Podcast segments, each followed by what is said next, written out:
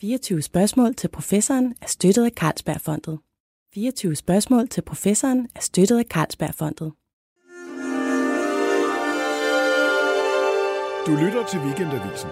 Her kommer 24 spørgsmål til professoren med Lone Frank. Vi er begyndt at tale en hel del om Danmark som kolonimagt. Men det bliver meget til noget med at fjerne hans ede statue i Nuuk, eller opføre en statue i København for at minde slaverne på de vestindiske øer. Vores rolle i kolonialismen den er faktisk bredere og mere interessant end vores egne ret beskedende kolonier. Fordi danskerne har optrådt en hel del som opdagelsesrejsende. Og, kan man sige, stik i andreng for diverse andre imperier. Det har dagens gæst studeret og skrevet om på flere forskellige måder. Velkommen til dig, Jesper Kurt Nielsen. Tak. Du er historiker og museumsinspektør ved Nationalmuseet. Og du er ved at skrive på tredje bind i sådan en opdagelses- eller ekspeditionshistorie for det 20. århundrede. Og jeg vil godt høre, altså dansk ekspeditionshistorie i det 20. århundrede, hvorfor er den interessant at beskæftige sig med? Den er interessant at beskæftige sig med, øh, ikke mindst i vores tid, hvor kolonialisme begynder at, at fylde meget. Øh, og enhver kritik af fortiden skal jo basere sig på en objektiv vurdering af historien. Og det er ikke altid det, der sker, øh, men det er det, vi forsøger på Nationalmuseet. Og øh, ekspeditionshistorie er særdeles interessant, fordi det jo også drejer sig om, hvordan Danmark placerer sig i verden mm-hmm. som vidensindsamlende nation, men også placerer sig i forhold til andre store magter. Man må huske på, at Danmark var blevet en meget lille og ligegyldig nation. Og der er så nogle øh, årstal, som øh, i hvert fald min generation kan huske. Mm. Øh, øh, Roskildefreden og Englandskrigene og selvfølgelig øh, øh, flådens ran og statsbankerot og 1864 osv. osv. Vi, vi var simpelthen blevet nedslidt øh, som øh, en regional stormagt. Ja. Det betød også, at øh, unge mænd, som øh, ville have en karriere, hvis ikke de havde et øh, navn, hvis ikke de havde forbindelser, jamen, så var der faktisk ikke øh, de, de store muligheder. Men man kunne tage ud i deres andre, de andres imperier. Men, men hvornår begynder vi på det her med øh, opdagelsesrejsende? Altså, vi opdag... tænker måske alle sammen Carsten Niebuhr. Jamen, Carsten Niebuhr er... Øh, jeg plejer at kalde den ekspedition for, for alle ekspeditioners moder mm. i Danmark. Fordi det er den første ekspedition. Og hvornår er den ligger? Jamen, der er vi nede i 1600-tallet. Og man skal også huske på, at øh, ekspeditionsbegrebet er måske også blevet misbrugt lidt. Øh, ikke mindst af populærvidenskabelige forfatter, øh, hvor enhver rejse, Arne Falk Rønne og hvad de nu hed alle sammen, øh, når de tog ud og, og, og beskrev verden, så blev det til ekspeditioner. Men, men for os på Nationalmuseet, så er en ekspedition, det drejer sig om, at man rejser ud og samler viden ind, og den viden skal føre til nye erkendelser. Hmm. Det er en ekspedition. Så vi starter ret tidligt. Men, men det, der virkelig skaber basis for ekspeditioner, det er i virkeligheden øh, Berlinerkonferencen i slutningen af 1800-tallet, som jo er den konference, hvor man faktisk fordeler Afrika mellem de, de store europæiske magter. Og hvilken betydning har det for os? Jamen det betyder faktisk, at det er der, hvor, hvad skal man sige, kolonialisme og imperialisme udvikler sig til at blive en ideologi, og det udvikler sig også til, at man ligesom får afklaret, jamen her sidder Belgien, og her sidder mm. øh, England og, og øh, Tyskland, øh, og øh, så må de små nationer, som os, der jo ikke var et stort imperium, vi havde de atlantiske besiddelser, altså ja. Grønland, ja. Øh, Færøerne og Island, så havde vi, øh, øh så havde vi øh, øh, de vestindiske øer. Vi havde forladt Guldkysten og Nicobarøerne og handelsstationerne i Indien. Faktisk var mange af vores, de steder vi var, var jo ikke øh, kolonier. Det var faktisk handelsstationer. Det var ja. øh, Guldkysten jo også. Jamen det, det nu, nu om dage, der, der skal alt jo hedde kolonier, ja, kan man sige. Ikke? Ja. Altså vi, vi diskuterer jo endda også, vi har sådan en historiker som Torkel Kjærgaard, ja. der bliver ved med at sige, og det er der også andre, der siger, jamen Grønland er sådan set ikke en koloni på den der måde, som de vestindiske øer eller andre øh, besiddelser. Så, så der er jo hele tiden altså, ja, der er nuancer i den diskussion. Ikke? Ja, og som sagt, enhver kritik må, må gå ud fra mm. øh, sådan en objektiv vurdering af fortiden, og det betyder også, at man nuancerer historien, og det betyder også, at man bliver nødt til at nuancere kolonialisme. Det betyder ikke, at man skal være ukritisk, men, men det er sådan en, en øh, seriøs kritik øh, må, må, må foregå. Og kolonialisme er mange ting. Der er mange forskellige niveauer af kolonialisme. Der er, der er mandatområder, der er interessesfærer, og altså det, der er mange måder at organisere sig på. Og jeg mener, bare man ser på det franske og, og det engelske imperium, så er der mange, der ser det som sådan en, en, en, stor, en, en stor ens masse. Altså det, det er blevet vidigt sagt, at øh, når englænderne gik i, i land i en ny koloni, så gjorde de det altså med en revolver i den ene hånd, og så mm. en, øh, en regnskabsbog i den anden. Men franskmændene, de gik i land med en rygende revolver i den ene hånd, men så gik de også i land med Bibelen og den ja. franske civilkode i den anden. Mm. Det var to måder at organisere kolonialisme på. Og så kan man sige, betød det noget for de lokale? Ja, det kan jeg love for, at det havde stor betydning for, hvordan de lokale opfattede øh, kolonialisme. Hvordan vil du egentlig, hvis, hvis vi nu bare lige skulle tage det her som lidt en, en, en, en sidehistorie, øh, tage netop den engelske og den franske mm. kolonialisme og kolonihistorie i, i Afrika. Mm. Hvordan vil du sige, det har været forskelligt, eller føltes forskelligt for lokalbefolkningen? Grundlæggende er, er franskmændene øh, idealister. De vil gøre afrikanerne til franskmænd. Mm.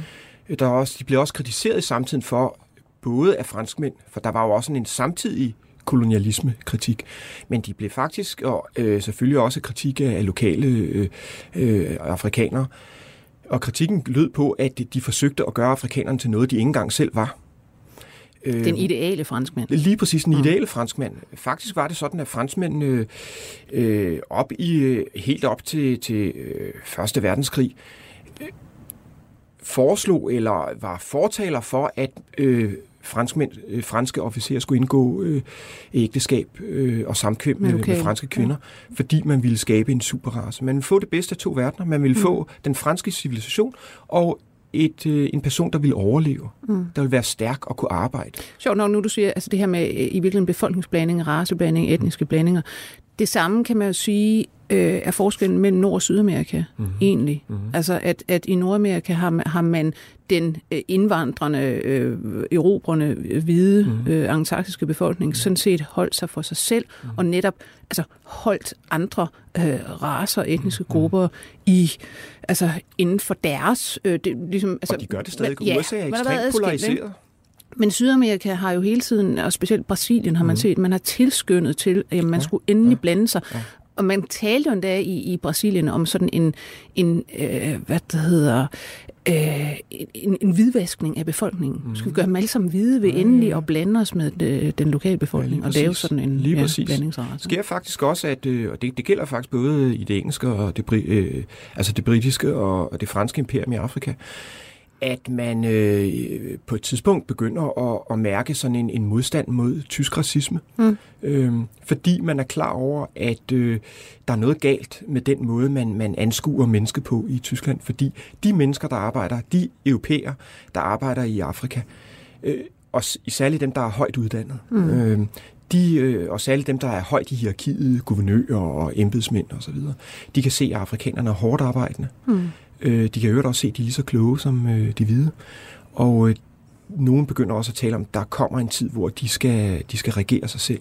Så opgøret kommer faktisk indenfra. På en eller anden måde er kolonial, kolonialisme også et rådent æble, der, der mm. bliver et op indenfra. Det er ikke kun en kritik udefra, mm. kommer sandelig også indefra. Det har jo så også på et tidspunkt netop, har det ikke kunnet betale sig længere. Det er ikke altid en god forretning. Nej. Men, men forskellen er, for at vende tilbage til det, det er, at englænderne jo Pax Britannica, de ønsker grundlæggende handel de ønsker at styrke moderlandet mm. gennem handel, men de ønsker også, og det, dermed ønsker de også at styrke fred i verden.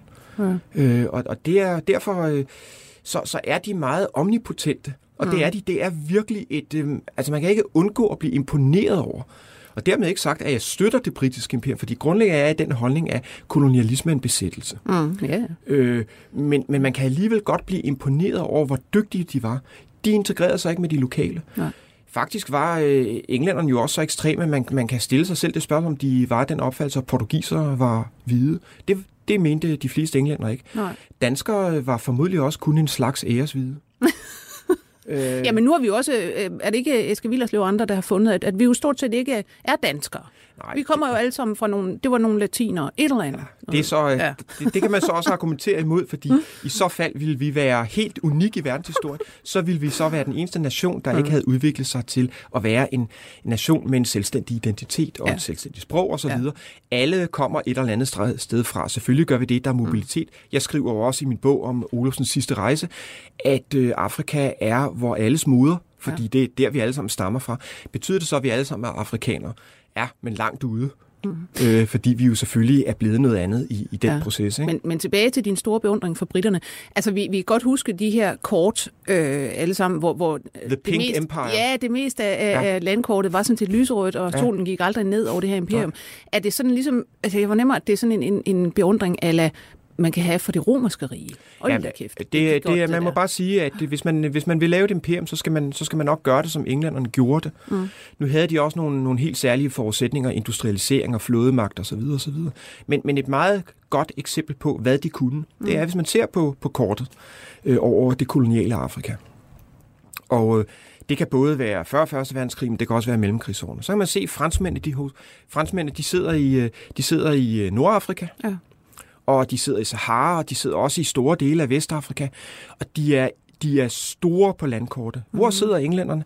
Øh, jamen, de Der, sidder... hvor der er ressourcer. Gambia-floden. Gambia er jo ikke et land, det er nærmest bare en flod. Ja. Så sidder de på, så sidder de på, øh, Østafrika. øh, ja, altså, de, de sidder på, øh, på, på to andre flod, flodmundinger.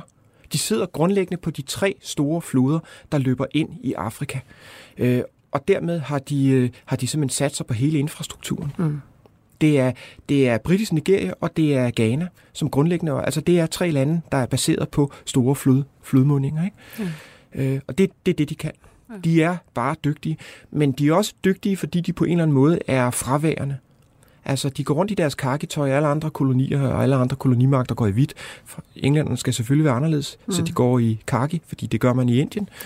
Ja. Øh, men de, er, de distancerer sig også fra de lokale.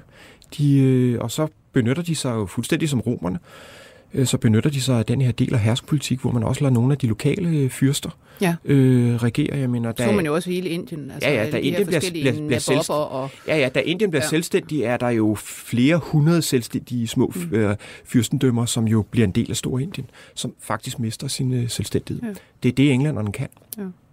Men over til lille Danmark. Ja. Denne klat på verdenskortet, som ikke er noget som helst, og Berliner-konferencen mm. har nu delt hele Afrika, og, Ja. og vi er der jo ikke. Nej.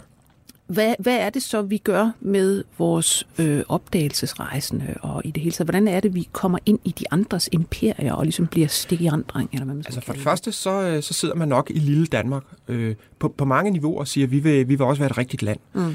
Og hvordan er man det i slutningen af 1800-tallet? Det er man for eksempel ved at have en etnografisk samling. Mm.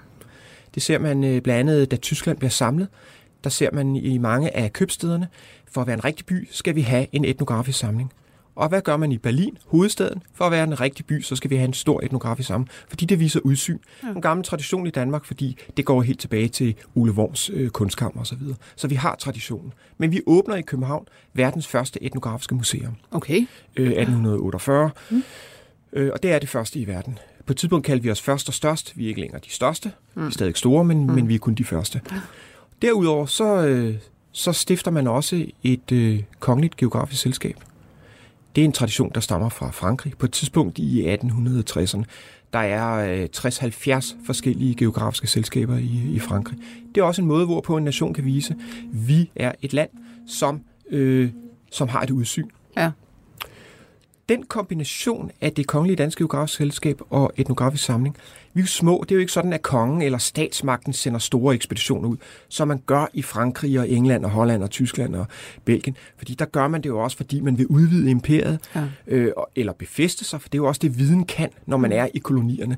Altså, det, dem man besætter, dem vil man også vide noget om, fordi så kan man besætte sig endnu mere. Men vi kan spise kær- kirsebær med de store, mm. For vi kan også være en vidensindsamlende nation. Og det vi kan, det er, at vi kan tage ud i de andres imperier. Leopold den anden, han kommer med et dekret på et tidspunkt. Han vil altså ikke have engelske officerer i... Og det er jo så ham, der, der øh, personligt, den belgiske konge, der personligt ja. ejede Kongo. Ja, det er, det er nemlig ikke belgisk Kongo. Nej. Belgisk Kongo opstår som, som en reformation af Leopolds Kongo, fordi han jo, altså, det var en, øh, det var en åben fangelejr. Ja. Øh, men, men han vil ikke have engelske officerer, fordi de havde en anden dagsorden. Mm. Der var heller ikke så mange englænder i, i fransk Indokina. Nej. Øh, danskere var over det hele. Blandt andet var vi jo også i et land, der ikke blev kolonialiseret. Siam, det nuværende Thailand. Thailand, ja. Hvorfor var der så mange danskere der? Hele, øh, de fleste officerer i grænsegendarmerikorpset var jo danskere. Ja.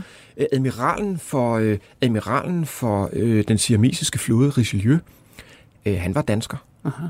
Øh, generalen i øvrigt for Fristaten Kongo og senere Belgisk Kongo. Så her, det var general Olsen. Han var også dansker. Vi var ufarlige. Man vidste, at danskerne ikke havde geopolitiske ambitioner. Vi var der andre årsager. Personlige ambitioner. Ja. Men de her mennesker, der, der så tager ud, øh, har de, altså, er de motiveret af noget personligt. Jeg vil ud i verden, øh, og det kan jeg gøre, fordi Danmark nu tilfældigvis er det her nærmest neutrale øh, land, som, som alle vil tage imod, eller, eller hvad gør de det for? For det er jo så ikke for Danmarks Nej, man kan sige, at de første, der tager ud, det er dem, der tager tjeneste i de andres kolonier altså bliver koloniembedsmænd og officerer, plantagebestyrer, hvad ved jeg. De gør det selvfølgelig af personlig ambition. De danner ligesom et fundament for, at nu kan de danske ekspeditioner også tage ud, som Olusen i, øh, i øh, Nordafrika og senere på Nigerfloden. Som vi, vi kommer ind på nogle ja, forskellige. Og, og, altså, der er jo en lang række af de her mennesker, som var berømt i sin samtid, som er gået i glemmebogen. Ja. Men de, der er jo skabt en mulighed for, at de kan tage ud, for de benytter sig selvfølgelig også lidt af det netværk, der er i forvejen, de danskere, der er. Øh, og der kan man sige, at ja, altså, øh, det var jo en anden tid, og, og øh, jeg tror ikke, der er mange, der bruger udtrykket patriotisme længere. Nej. Men øh, man skal ikke så mange år tilbage. Og øh, nu er man historiker, som måske er min tidshorisont, så lidt, lidt længere. End, øh, ja, den er måske lidt længere. ja. Men jeg vil i hvert fald sige, at vi skal jo ikke længere ned ind til den kolde krig, ja. før, man, før man talte om patriotisme. Øh, og dengang talte man om patriotisme, så man gjorde det jo også for, man var jo på en eller anden måde, det kan godt være, at det var et privat initiativ, og man lavede en aftale med overinspektøren på det kongelige, eller hvad hedder det, på etnografisk samling, og man lavede en aftale med det kongelige danske geografselskab, om man rejste under deres flag, men, men det var et personligt initiativ. Mm. Men, Men det øh, lå så også i luften, at jamen, når man så tog ud på personlige initiativ og ville opleve ja. noget, at så skulle man også samle et eller andet ind til fædrelandet. Det skulle man selvfølgelig, og ja. det var der stor prestige ved. Så selvfølgelig er det, det, det er da både et nationalt projekt, men, men, men det er også et personligt projekt. Altså folk skabte jo karriere.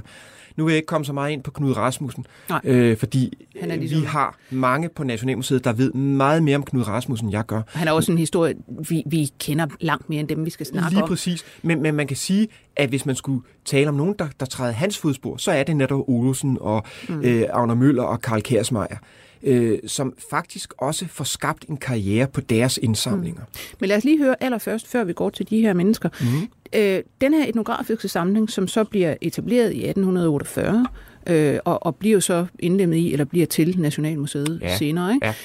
I har jo så i dag, kan man sige, for et lille lands nationalmuseum, nogle fantastiske samlinger set med øh, internationale øjne. Altså, som man slet ikke vil forvente, mm. at et land som, som vores har. Hvad, hvad for nogle samlinger er sådan dem, du vil sige, de her, de er virkelig altså, usædvanlige? Jeg vil starte med at sige, det, det er fuldstændig rigtigt. Når man arbejder på Nationalmuseet, så kommer man meget på andre museer. Jeg har selv været gæstekurator på British Museum. Og alle de her store europæiske museer, de spiller altid med musklerne, og nu, nu kommer man ind med firtoget fra det her lille museum. Mm. Men når de så hører mængden af genstande, og kvaliteten af genstande, og hvordan det er registreret, jamen så bliver de imponeret. Fordi de store imperiske etnografiske museer var også propagandamuseer. Mm. De skulle jo også argumentere for, hvorfor skal vi have de her kolonier. Nogle af dem koster penge, og det fører til krig og øh, død og ødelæggelse og, og så videre, så videre. Så det var også propagandamuseer. Så meget ofte så samler de her europæiske nationer ind i deres eget koloniimperium. Mm. Men vi er over det hele, og vi er der både med ekspeditioner, men vi er der også med de her, øh, med de her øh, koloniembedsmænd. Og de samler ind til Nationalmuseet, fordi det er prestigefyldt. Faktisk var det sådan, at, at YK, mm. øh, som jo var øh, Danmarks største firma på et Gamle tidspunkt. Østasiatisk Kompani. Gamle Østasiatisk Kompani. Sådan, øh, altså virkelig en, en perle, juvelen i, i mm. hvad skal man sige, i, øh, i det private erhvervslivs krone i Danmark. Øh, hvis vi skulle have sendt noget hjem fra, fra øh, ude i verden, så gjorde de det uden beregning, mm. som dækslast, fordi det var prestigiøst. Mm. Øh, så vi har samlet ind rundt om i verden. Og det er selvfølgelig interessant for mange europæiske museer, at vi har en anden form for diversitet. Nogle af deres samlinger går meget i dybden, hvor vi nogle gange er mere generalister, men vi har de store samlinger. Jeg bliver nødt til at nævne Knud Rasmussen, fordi femte Thule ekspedition osv. Mm. Altså Arktis er bare stort ja. på Nationalmuseet. Det er næsten et imperium. Ja. Øh, men, øh, men vi har også vi har jo Henning Hasson Christensen fra, øh, Mongoliet. fra Mongoliet for eksempel. Men jeg har jo selv beskæftiget mig med nogle af de indsamlere, som er gået i glemmebogen. Man kan sige, at Knud Rasmussen han er så stor, så han går ikke i glemmebogen. Og, og Henning Hasson Christensen har også været så lykkelig, at han har haft en søn og nu også et barnebarn, som har beskæftiget sig meget med hans indsamlinger. Så han bliver heller ikke glemt. Men jeg beskæftiger mig altså så med nogle af dem, der er gået i glemmebogen. Og de, de samler ind man kan sige, de samler ind i de andres fodspor. Altså, de, de samler jo ind der, hvor imperiemagten allerede har været. Men de udfylder en ny niche, som både vi får glæde af som museum, mm. og som kolonimagterne selvfølgelig også får glæde af, fordi de sætter jo fodspor i sandet eller i sneen, eller hvor de nu ellers øh, går rundt. Og det har selvfølgelig også betydning for en kolonimagt at der er en tilstedeværelse. Faktisk bliver mange danskerne, de bliver af de lokale opfattet som franskmænd eller englænder. Mm. De kan ikke rigtig se forskel. Men lad os tage, nu siger du franskmænd. Øh, lad os tage Ole Olufsen, som jo er en af de her øh, danske opdagelsesrejsende, som du selv siger, er gået fuldstændig i, i glemmebogen. Du har så skrevet en, en bog om ham her, Olufsens sidste rejse, Ja. hedder den. Hvad, hvad var han for en, og hvad i alverden var det, han lavede? Han kommer fra almindelig kår, kvægrygter som barn, bliver officer. Derigennem får han kontakter til kongehuset, bliver generalsekretær for det kongelige danske geografiske selskab. Og det var en betydningsfuld øh, Og hvad år er vi i her? Jamen, der er vi, han, øh, nu skal jeg lige tænke mig om, fordi øh, der er vi omkring øh, århundredeskiftet. Øh, og øh, det kongelige danske geografiske selskab bliver øh, etableret en gang i, jeg mener, det er, hæng mig nu ikke op på det. Mm. Øh, fordi der er nogen, der tror, at historikere skal, skal kunne alle årstal. Det kan vi ikke, men til gengæld ved vi, hvor vi skal slå dem op. Øh, men det er 1870'erne, ja. øh, og han øh, sidder op i 1900-tallet, og er en meget markant øh, generalsekretær. generalsekretæren, får etableret selskabet. De har lokaler nede på Østergade 1. Det er strøgets øh, indgang, den fine ende, øh, hvor de har både bibliotek og de har øh, kortrum og mødesal, og så har de også smørbrøds øh, øh, restaurant. Det var en vigtig øh, forening, og det var en forening, hvor kongehuset også kom. Så, så han får indflydelse, og han starter hans første ekspeditioner i slutningen af 1800-tallet. Der tager han faktisk på to centralasiatiske ekspeditioner, altså i øh, øh, Tsar-Rusland, øh, og det gør han blandt andet på grund af den kongelige forbindelse, fordi der er jo en Sarina i, øh, Dronning Dagmar. Lige Eller- præcis, altså, ja. og øh, det var ellers et øh, betændt område. Der er det er jo The Great Game, altså magtkampen mellem Storbritannien og... Øh, og øh, øh, Men hvorfor tager han lige til, til Centralasien? Jamen, jeg tror, Hvad er det der spændende i det? Ja, men på det det er, det er, altså på mange måder, så er, så er Centralasien for, for Rusland jo deres vilde vesten. Det er, øh, det er, det er et vildt område, og det er der, hvor der lever klaner og, og stammer og så videre. Og alle officerer af den russiske her skulle jo, når de kom hjem øh, derude fra, fra fronten, det, det, er, det, det, det svarer til englændernes øh, Hyperpass, eller Kyperpasset, som Ja. vi siger på dansk, altså Afghanistan. Ikke? Ja. Der ville engelske officerer også op, når de var i Indien, fordi der var ære og øh, medaljer og karriere. Og sådan var det også for russerne. Når de så kom hjem, så havde de, så havde de de her våben med hjem. Hvad er det så nogle folk, han besøger? Jamen det er, at han foretager indsamling blandt øh, ganske al- al- almindelige øh, øh, mennesker. Og foretager, altså i dag vil, vil hans indsamling blive opfattet lidt gammeldags og lidt uvidenskabelig, men, men i samtiden, så, øh, så er han altså, det er den yderste grænse. Mm. Øh, der har ikke været mange før ham. Det, der så har Altså, interesseret... det, det er sådan noget Turkmenistan? Ja, men lige præcis. Ja. Og så er, det, så er det, det er både klædedragter, det er sådan komplette indsamlinger. Det er klædedragter, det er bælter, det er huskerud, men det er også våben. Etnografiske samlinger af en eller anden årsag, så, øh, så kan man fodre svin med våben i etnografiske samlinger. Og det hænger lidt sammen med mange ekspeditionsfolk havde en officersbaggrund. Ja, så det, det var altså spændende for dem. Det var spændende. Man kom ikke hjem med pettirør flet, fordi man var også en kriger. Ja. Man havde en krigeridentitet, så derfor våben havde også en betydning for dem. Så derfor har vi enormt mange våben. Og de er også flotte fra den region, så jeg kan godt Var, forstå var det egentlig med, med kongens øh, penge i halen, han, han tog ud? Jamen, det er, der, der er mange folk i penge øh, Ja. i, i, i ryggen. Så han har været ude i virkeligheden og, og spørge, han har sagt fonde og den slags. Ja, det har han, og, og velhævende mennesker Ja. ja. og så videre, og så videre. Den her ekspedition, de her to ekspeditioner, de er ret øh, veldokumenterede. Øh, der har vi flere på Nationalmuseet og på universitetet, som har skrevet om, om lige præcis de ekspeditioner. Mm. Så jeg har beskæftiget mig om de ekspeditioner, han foretager efterfølgende, for de er gået i glemmebogen. Der tager han jo så til det øh, frankofone. Det gør han Øh, nemlig. Han er, han er frankofil. Øh, altså han, er, han går i franskmændenes fodspor. De kan ikke gøre noget galt. Nej. Og han er også af den opfattelse, at det kan godt være, at afrikanerne, nordafrikanerne bliver selvstændige, men øh, det vil være en dårlig idé, fordi det gør franskmændene meget bedre. Mm. Han er, han er meget gammeldags også i syn på, øh, på øh, afrikanerne. Øh, Jeg skriver og har skrevet bogen øh, om hans rejse ned ad Nigerfloden. Det er hans sidste rejse, men i øjeblikket sidder også og skriver på et kapitel til ekspeditionsværket om ekspeditionen før, for der er han nemlig i, øh, der er han i Sahara, øh, og der besøger han tuareger. Det er meget interessant Ja. ja. at, at se også det menneskesyn, han har, fordi der er jo også en hierarkisering. Man tror, at alle europæer så ens på de lokale. Mm. Så er det heller ikke rigtigt. Som sådan lidt underliggende. Ja, nej. Ja. Øh, man, overser, øh, man, man overser flere ting. For det første hierarkiserede man de lokale. Øh, de sorte var lavest. Mm. Øh, de sorte afrikanere. Dernæst kom øh, araberne. De var forbundet med noget romantik. Han kalder også øh, sin bog, som han skriver, da han kommer hjem, Ørkenens Sønder. Mm. Det skal ikke stå, øh, forstås ironisk, Nej. som det skal i dag.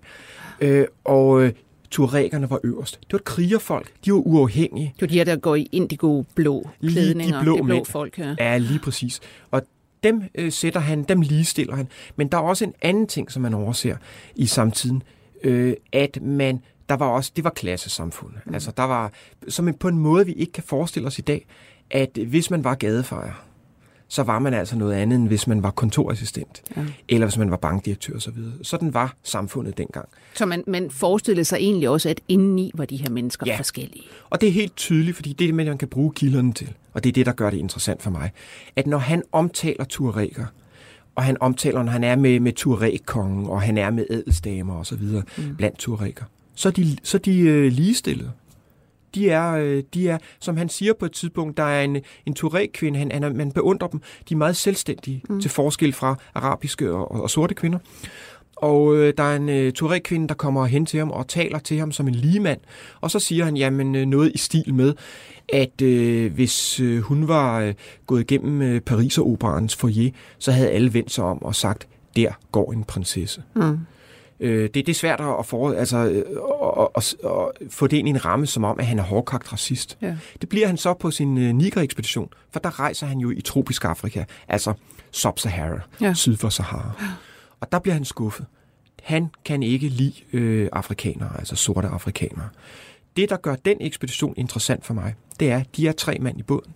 De er Ole Olsen. Han er sådan lidt ældre generation. Det bliver også hans sidste. Han ekspeditionen, så det mm. bliver hans sidste. Men så er der også Mads Madsen. Han er uddannet barber, men han er også dyrekonservator på Zoologisk Museum.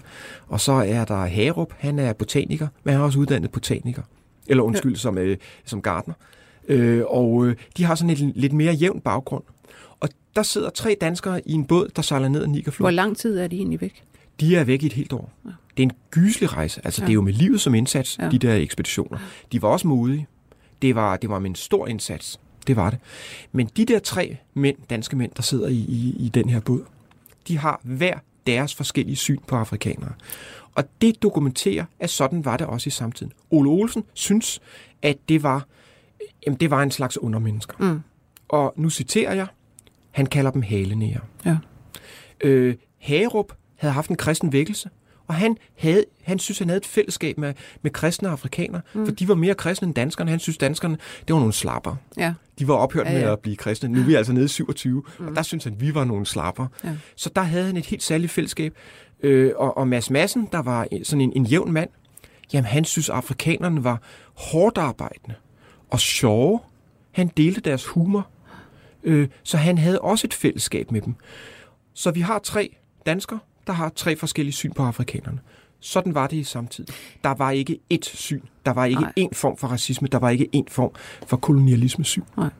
Ja, det er sjovt. Jeg kommer til at sidde og tænke på, at her i, i globaliseringens tidsalder, der snakker vi jo også meget om, at dem, dem, man føler sig, dem, man føler sig i slægt med, altså åndsfællesskab og så videre, det er jo netop, for eksempel, man taler om altså de der øh, klasser af mennesker i hele verden, der rejser rundt øh, og føler sig hjemme alle steder og er globaliseret, og dem, der sådan er stedfaste, ikke? Altså, som bliver i deres nationer og så videre, så videre. Det er jo totalt den samme form for, i virkeligheden, klassetænkning, Jamen, altså det på er det. tværs af grænser, som Olsen, dem der, han ikke? følte sig allermest hjemme med, det var franske officerer i Nordafrika. Ja, Så vil jeg også sige, globaliseringstidsalder, det sagde man også i kolonitiden. ja, ja, ja. Fordi der var danskerne, altså vi var også mobile og dynamiske og havde et udsyn.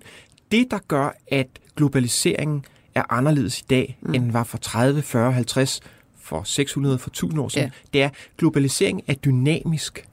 Men vi er altid øh, globaliseret. Det betyder ja. ikke, at vi har, ikke har en national identitet, og at Danmark ikke var Danmark for 100, 200 eller 300 år siden, Nej. eller at man havde en personlig dansk identitet.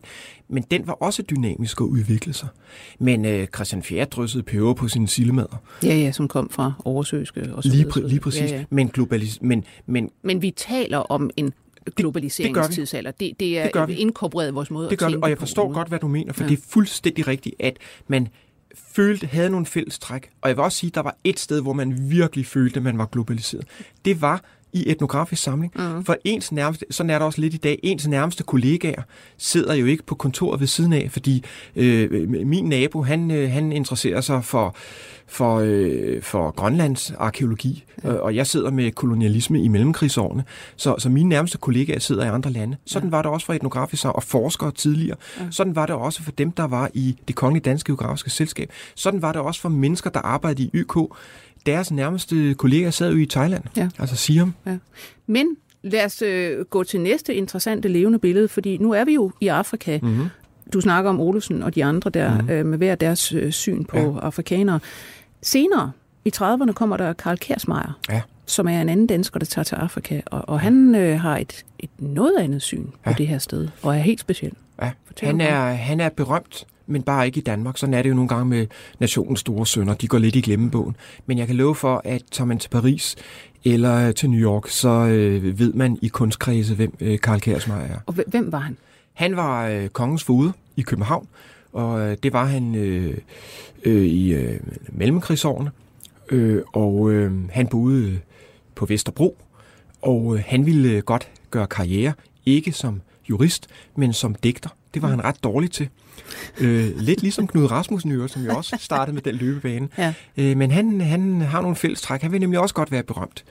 Og han finder jo ud af i 20'erne, at afrikansk kunst er noget helt særligt. Han bliver grebet af det. Det er jo så også der netop, hvor altså, øh, Picasso og andre Lige har taget det op, det her primitive. Men, men man kan sige, det er det er anden bølge i Paris. Mm. Øh, første bølge var omkring århundredeskiftet i Paris, men det er første bølge i København. Ja. Hvordan bliver han introduceret til afrikansk kunst i Afrika? Jamen det gør han, fordi der er utrolig mange danskere, der har haft tjeneste i først fristaten Kongo, og så senere Belgisk Kongo. Når de kommer hjem, så har de genstande med hjem. Ja. Nogle gange, så sælger de dem. Og så de står på loppemarkederne og i marchandiserbutikkerne. Han bliver grebet af det og begynder at samle på det, rejser rundt, ringer til Kongo-officerer osv. Og på et tidspunkt, så tager han så til Afrika med sin hustru, Amalie, og øh, hun har lidt penge på kistebunden, ja. øh, så hun kan finansiere et år i, øh, i fransk Vestafrika, øh, hvor han så samler ind. Han er, han er progressiv, vil man kalde ham i samtiden. Han kalder sig selv for salonkommunist, øh, og han har en opfattelse af, at øh, kunsten den er kollektiv. Så kommer han til Afrika og finder ud af, at Afrika er noget helt andet, end han forestiller sig. Mm. For det første bliver han begejstret han synes, at afrikansk kunst er større end noget som helst andet. Og han bliver en missionær resten af sit liv. Han bliver en missionær for, at afrikansk kunst er fundamentet for alt. Han siger faktisk, at de kom først med, med ilden og poesien. Øh, men han finder også ud af noget andet. Mm. Han finder ud af, at øh, afrikansk kunst er individuel. Lige så vel som den er i Europa. Godt være, at de ikke signerer deres værker, men den er individuel. Så der sker også der, der sker simpelthen en forandring, også en ideologisk forandring, øh, da han kommer hjem. Da han kommer hjem, så skriver han populærvidenskabeligt værk, der hedder På fetishjagt i Afrika. Og fetishjagt, ja, ja. Den er sjov, men jeg må også advare om, at den er skrevet i et sprogbrug, som øh, kan krænke rigtig mange, hvis man er i det humør. Og det, det er der mange, der er, så den kan vi anbefale. Altså, det er der. der hvis det er det, man vil, og, ja. så, så læs den. På fetishjagt. Ja, men så skriver han også et firebindsværk på fransk, hvor han gør noget, der er helt unik. Faktisk er det en revolution. Han skriver for eksempel om en nakkeskammel, ja. at den kommer... Normalt vil man skrive, det er en nakkeskammel fra Afrika. Som man ligger og sover på. Ja, ja. De, de har nogle særlige frisyrer, så ja. der er ligesom ja. japanere. Hovedet skal holdes ja. oppe af. Lige præcis, ja. ikke? Prestige og det. Ja. Øh, han skriver, at dette er ikke en skammel fra Afrika. Dette er en skammel fra Luba-folket. Ja. Og Luba-folket består af 300.000 mennesker, mm. og de bor i Kongo-bassin. Jeg har faktisk Altså, nej, det kan, jeg kan næsten ikke altså, være i mig selv nu. Jeg har en lille figur, jeg købte øh, i en lille bitte butik i Kampala for mm. mange år siden, hvor nogle blinde mennesker gik og øh, solgte forskellige ting fra, øh, fra hele Afrika. Mm. Og det er en Luba-figur. Og der stod så nedenunder, Luba-folket Zaire. Fantastisk. Ja. Ja, Så når, og når der så stod Zaire, så ved vi også, hvilken tid mm, vi er i. ja. Nu hedder det jo så DR Kongo, ikke? Så, så det er også meget interessant. Ja. Men uh, Luba, det var noget helt særligt. Men det gør han for alle de ting, han samler ind. Ja. Han er blevet meget kritiseret for eftertiden, fordi i et nutidigt blik bliver han opfattet som racist. Det blev han ikke i samtiden. Der blev han Der lyder opfattet, han jo meget progressiv, der blev han opfattet som en, der ligestillede afrikanere. Faktisk ligestillede han sig ikke. Han, han, kaldte, han kaldte den vestlige verden for civilisationen. Ja. Altså han synes, vi var degenereret. Mm. På en eller anden måde var der også et romantisk syn. Det var den edle vilde, det var Rousseau. Altså de var, som vi burde være. Ja. Det er selvfølgelig også en illusion, men, men sådan er det.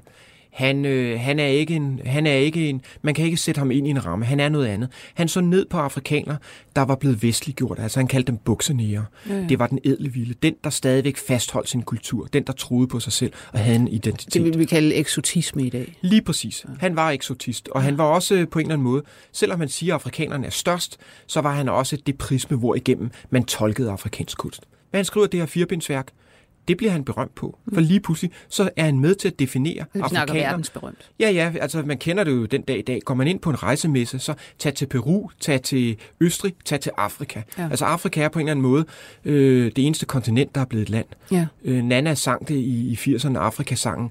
Afrika, Afrika, det land, der er ved at gå Ja. under i sult og nød. Ja.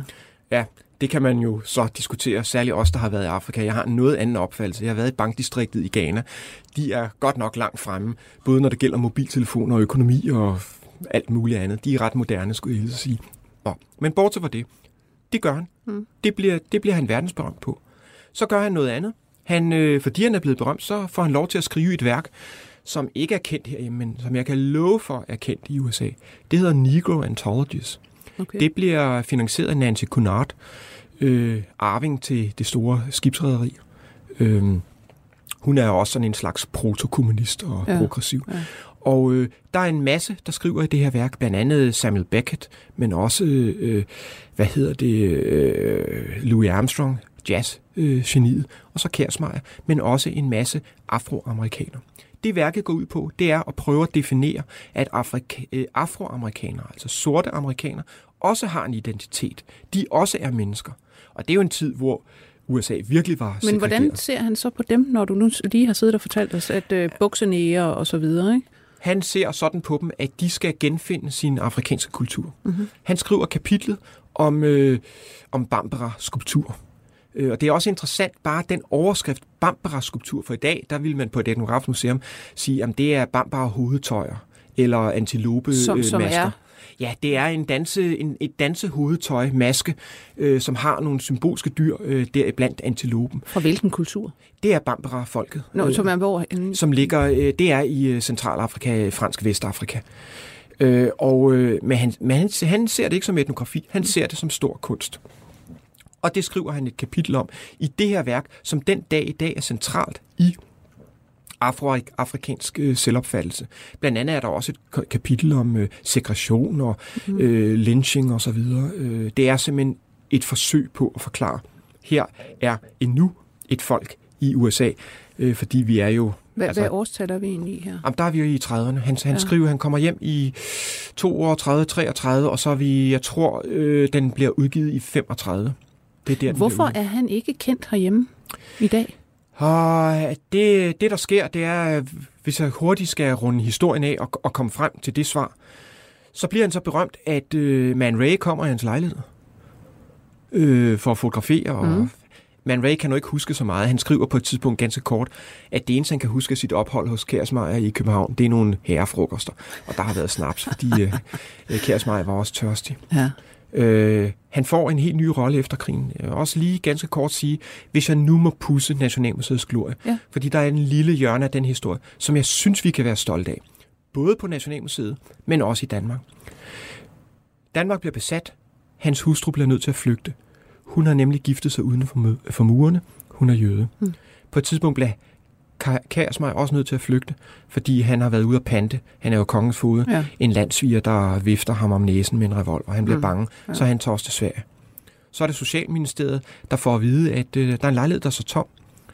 Øh, øh, og øh, de tager ud og kigger på den, og, og der står en mærk, mærkelige ting. Altså, den er jo fyldt med genstande. Øh, faktisk var det sådan, at øh, Karl Kersmeier havde en evakueringsliste hængende ved døren til brandvæsenet. Der stod han ikke selv på, heller ikke hans hustru. Det var deres børn. Ja. Og øh, Nationalmuseet tager det ud og siger, at det her kan vi risikere bliver konfiskeret af tyskerne som jødisk ejendom. Det kan man diskutere, om det var sket, men det frygtede man. Ja. Og det var en reel frygt. Man tager det ind på Nationalmuseet, gemmer det i kælderen. Det er Kai Birgit Schmidt, der er overinspektør.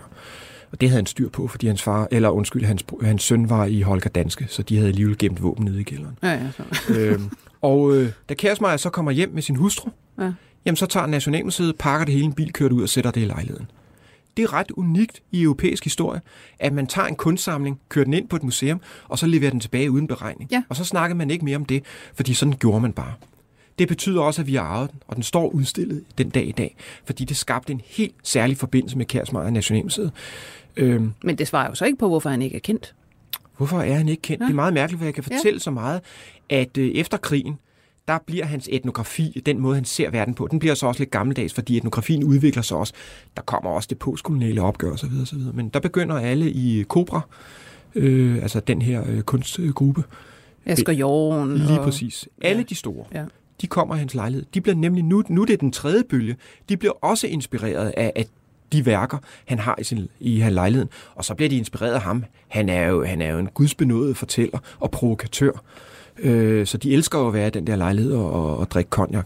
Hustruen siger, at det er et problem, at konjakflasken altid standser ved ham. Men altså, de har haft det festligt, og de bliver inspireret. Jeg mener heller ikke, at Cobra øh, kan skrive, Cobra-historien kan ikke skrives, uden at man nævner Kærsmeier. Og det bliver han også mange steder. Men en sidebemærkning, for biografien om Kærsmeier er aldrig nogensinde skrevet. Hvorfor er han gået i glemmebogen? Mm. Jamen, der er mange, der går i glemmebogen i det postkoloniale opgør. Ja. Og det sker i et Simpelthen fordi man er mærket af, at man har haft at gøre med disse kolonier Ja. og på en gammeldags måde. Ja. Så nu Ja. ja. brænder vi det hele af. 60'erne og Øh, 70'erne, ja. der sker også noget. Altså Torben Lundbæk, der bliver overinspektør på etnografisk samling. Han, han, øh, han er jo nok af den opfattelse, at meget af det, der er samlet ind, er, øh, det er det, man sådan i fagsprog kalder, det er et udtryk for epistemologisk vold. Det vil sige, det er en, en form for voldsudvindelse, øh, voldsanvendelse. Alene det, man har samlet ind, er en form for vold. Det er, jo, det er jo herligt at høre det der, fordi det er jo den sprogbrug, man bruger i dag. Ja. Altså når du snakker identitetspolitik og så Jamen, der er videre, der er struktural vold, der er, Ej, du ved, altså, Jamen, jeg en- vold, der, jeg- der er vold over det hele. Jamen, jeg har en, øh, altså i den her tid, det er en op, jeg har en opfattelse af déjà vu. Alt det her ja. Har vi været igennem en Ja. gang til. Og også sige folk, der siger, at, at man ikke har beskrevet dansk slaveri før. Altså, de kan ikke huske Torkel Hansen i 60'erne og den succes, han havde. Slavernes kyst. Lige præcis, og, og, ja. og den diskussion, det, det udviklede Affødte. sig til. Det er fint nok, fordi jeg mener også historien, og den måde, vi ser historien på, den skal genfortælles, den skal genfortolkes, og det skal vi gøre igen og igen og igen. Så det er fint nok, men man skal ikke tro, der er noget nyt under solen.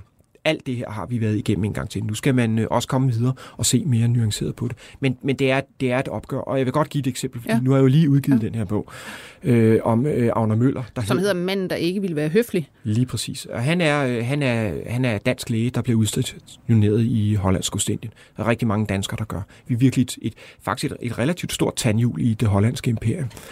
Øh, og han samler ind. Og han samler ind på en, på en helt forbilledelig måde. Forstået på den måde, han, der, han er en meget problematisk person, også politisk ideologisk. Øh, der er han... Øh, han er ikke stueren, lad mig sige det sådan, og det bliver han nok aldrig. Nej. Men det ændrer ikke ved, at da han er på Nias, er han kritisk over for hollænderne, og han lærer de lokale sprog. Øh, han bliver så integreret, at han begynder at tro på deres, øh, hvad skal man sige, deres u- universelle, universelle Deres tro. og- verdenstolkning, deres, verdenstolkning øh, og. Og han gifter sig også lokalt. Lidt problematisk, fordi det har han glemt at fortælle sin hustru, men altså, Og der er vi i 50'erne. nej, der er vi nede i øh, 27. Nå. Han rejser hjem i 27, Okay. så der er vi fra 24 til, til 27. Øh, Så han, han er en kompliceret person, og hele hans liv er kompliceret. Det er selvfølgelig også derfor, det er sjovt at skrive om ham, fordi det er altid... Men som du siger, han er sådan en, der væver sig ind i det lokale Det gør han, og det gør også, at hans indsamling er jo fantastisk. Han samler cirka 800, 850 øh, genstande ind. Den indsamling er fantastisk. Øh, Der findes øh, fire væsentlige samlinger fra Nias øh, den dag i dag. Som er en ø i Indonesien. som er en ø, der ligger lige vest øh, for Sumatra, på størrelse med, med Sjælland.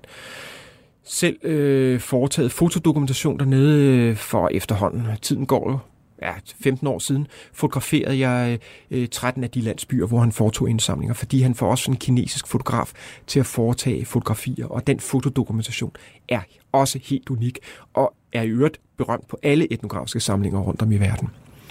Og hans samling er berømt. Og der er et sted, hvor den er særlig berømt, og det er jo heller ikke uvæsentligt, mm. når vi nu taler om globalisering. Den er også berømt på Nias.